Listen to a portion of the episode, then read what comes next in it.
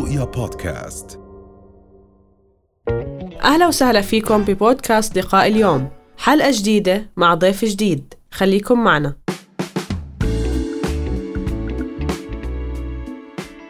دينا، احكي لنا مين هو الرجل النسونجي؟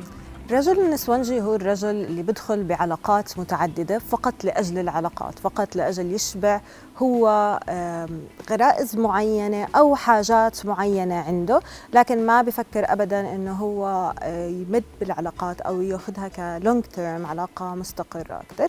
بفضل إنه يضل يتنقل بين من امرأة لامرأة.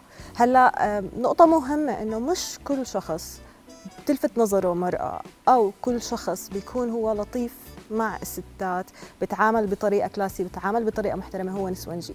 في فرق كيف بتعامل معهم، كيف باخذ العلاقة، هل باخذ العلاقة بطريقة مثلا زميلته بالشغل بطريقة بروفيشنال، أو صديقته، بقدر يكون صديق لمرأة، لكن لا يعني إنه هو شخص نسونجي. لكن النسونجي اللي هو بيحاول يمد بالعلاقة، ما بيكون واضح كمان شو طبيعة العلاقة مع أكثر من وحدة، هل هي صداقة، هل هي زمالة، هل هو بده يدخل بعلاقة جدية أو لا.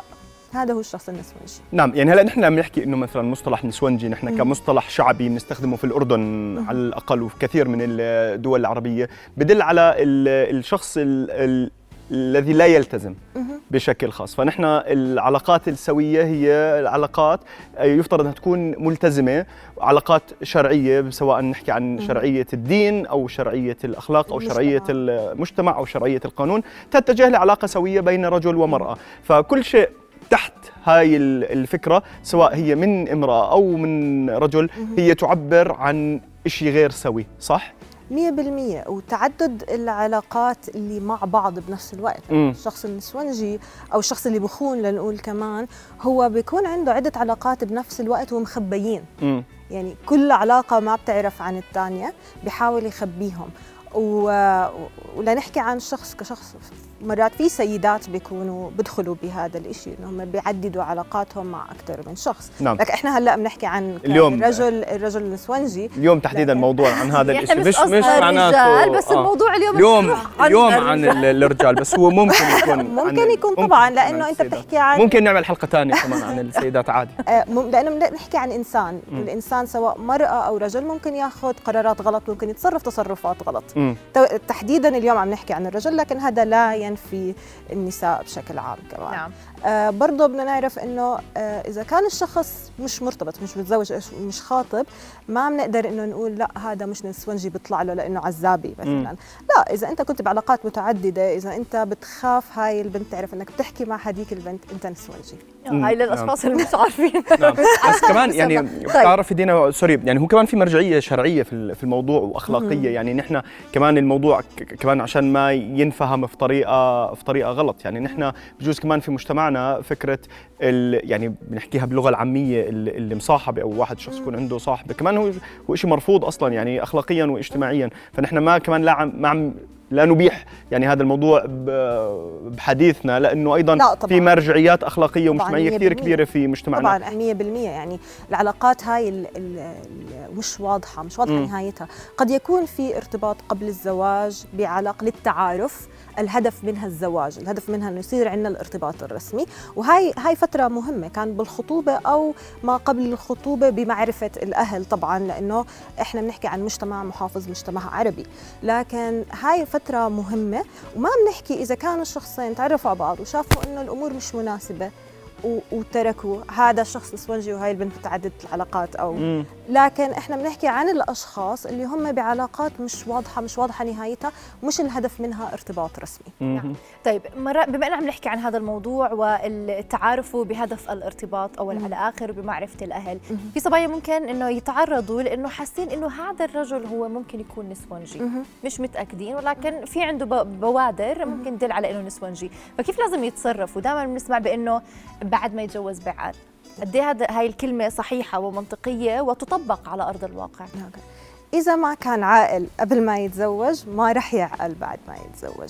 اذا ما كان الشخص هو من نفسه قرر انه يستقر، قرر اوكي انا كنت بعلاقات وعرفت حالي انه انا كنت اتصرف تصرفات غلط ما بتناسبني كرجل، لا انا بدي التزم بعلاقه اذا مش من نفسه.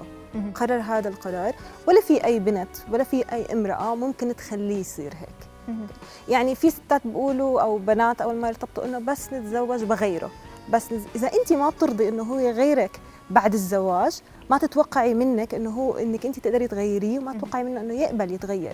بكل بساطه بقول لك هذا انا، انت نعم. وافقتي علي. نعم دينا، حضرتك اخصائيه نفسيه، فالمرجعيه النفسيه لهذا الموضوع ايش هي؟ هل دائما هناك او هل من الممكن انه يكون في هناك نقص نفسي معين يحاول هذا الشخص انه يعوضه بتعدد العلاقات؟ في بعض الابحاث عن هيك رجال أظهرت أنه في مشاكل بالطفولة بين أهله، كان يشوفهم وهو طفل. يعني كان يشوف مثلا والدته عم تنتقد والده بطريقة كتير مزعجة، عم تنتقده بشكل علني، عم تقارنه برجال تانيين من ناحية مادية، من ناحية شغله، من ناحية شخصيته بطريقة علنية.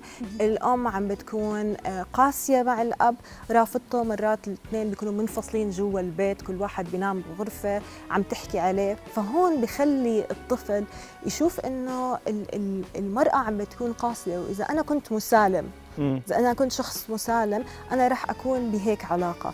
فهو بكبر بنظرته إنه عشان أنا ما أدخل بهيك علاقة، عشان ما أتعرض لهيك انتقادات، أنا بحاجة أكون مع أكثر من ست، أنا بحاجة أعوض هذا النقص مع أكثر من ست.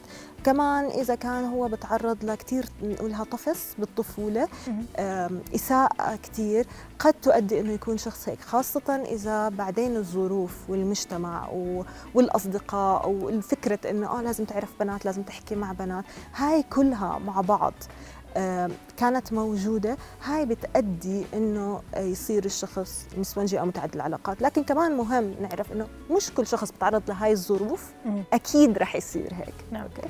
كل واحد بيختلف، لكن هاي من الأسباب بطفولته ممكن تأدي إنه يصير شخص نسوانجي. نعم.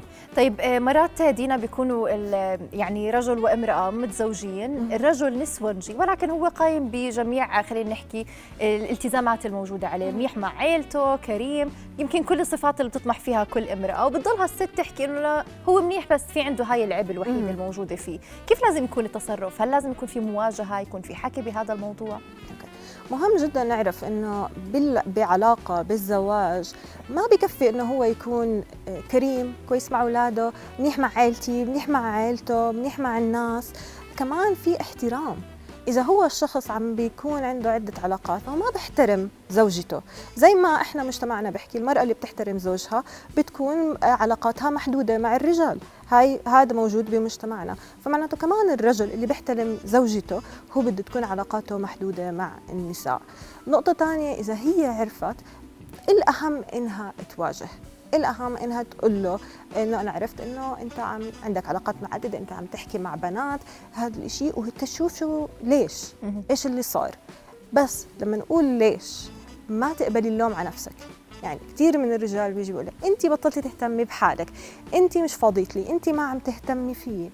أوكي، أنت منتبه لهاي النقط، تعالوا احكي معي، اقعد انت ومرتك، لانه الزواج هي علاقه بين شخصين، فاذا حدا مقصر معناته في مشكله بالاثنين، بطبيعه العلاقه، الداينامكس بالعلاقه بنحكي لها. فاقعدوا الاثنين احكوا مع بعض. مهم جدا قبل ما اخذ خطوه اني احكي انا وزوجتي. الشخص النسوانجي هو مش شخص بس بتطلع على الستات، هو شخص باخذ خطوه، باخذ فعل، تصرف. إنك أنت انتبهت لنفسك، إنك أنت بلشت تطلع، بلشت تلفت نظرك ستات بطريقة زيادة، معناته أوكي في إشي مشكلة، خليني أروح أحكي مع مرتي قبل ما أخذ التصرف. فبدنا نفرق، وهذا بده يكون في وعي كبير بين الرجل وبين المرأة. أنا أنبهها، لازم أنا ديري بالك بلشت أنحرف. الفكرة إنه أنا عم بحس إنه في إشي ناقص بعلاقتنا، هذا الإشي الناقص عم بخليني ألتفت أكثر لستات تانيين، خلينا نقعد ونشوف إيش اللي عم بصير معنا. ايش اللي انا عم بحسه ناقص، نعم. وايش اللي انت عم بزعجك، عم بخليكي ممكن تبعدي نعم. عني. دينا نحن مشان بجوز الوقت ما يساعدنا، ولكن بنحب ناخذ منك نصائح في حال حدوث هذا الموضوع للزوج وللزوجه. اوكي، للزوجة مهم جداً أنه ما تقبلي اللوم على نفسك، كل شخص بتحمل مسؤولية تصرفاته. فاقعدوا احكوا مع بعض، وللزوج اقعد احكي دايماً في خط رجعة، إيش ما مشيت دايماً في خط رجعة. إذا أنت بلحظة قررت أنه لا أنا بدي أوقف هذا الشيء، وقفه وارجع واعتذر، من الرجولة أنك تعتذر. وبالنسبة للمرأة شوفي أنت وين، هل بتقدري تضلك معه، هل بتقدري تعايشي معه، هل بتقدري ترجعي تثقي فيه، هل اجتماعياً ونفسياً واقتصادياً أنت بتقدري تكملي معه أو لا. تمام، إذن هاي النصائح اللي بتوجهها للرجل المتزوج النسوانجي، وأيضاً للست المتزوجة من رجل نسوانجي، اللي دائماً بنقول الله هيك يصلح الحال بين كل عائلة، لأنه أكيد هذا الموضوع مش بيأثر عليهم وعلى العلاقة، أيضاً بيأثر على أبنائهم اللي بيكونوا موجودين في العائلة. شكراً لوجودك معنا دينا برقان، أخصائية نفسية. أهلاً وسهلاً. أهلاً فيكم، شكراً لكم. أهلاً وسهلاً، شكراً جزيلاً. رؤيا بودكاست.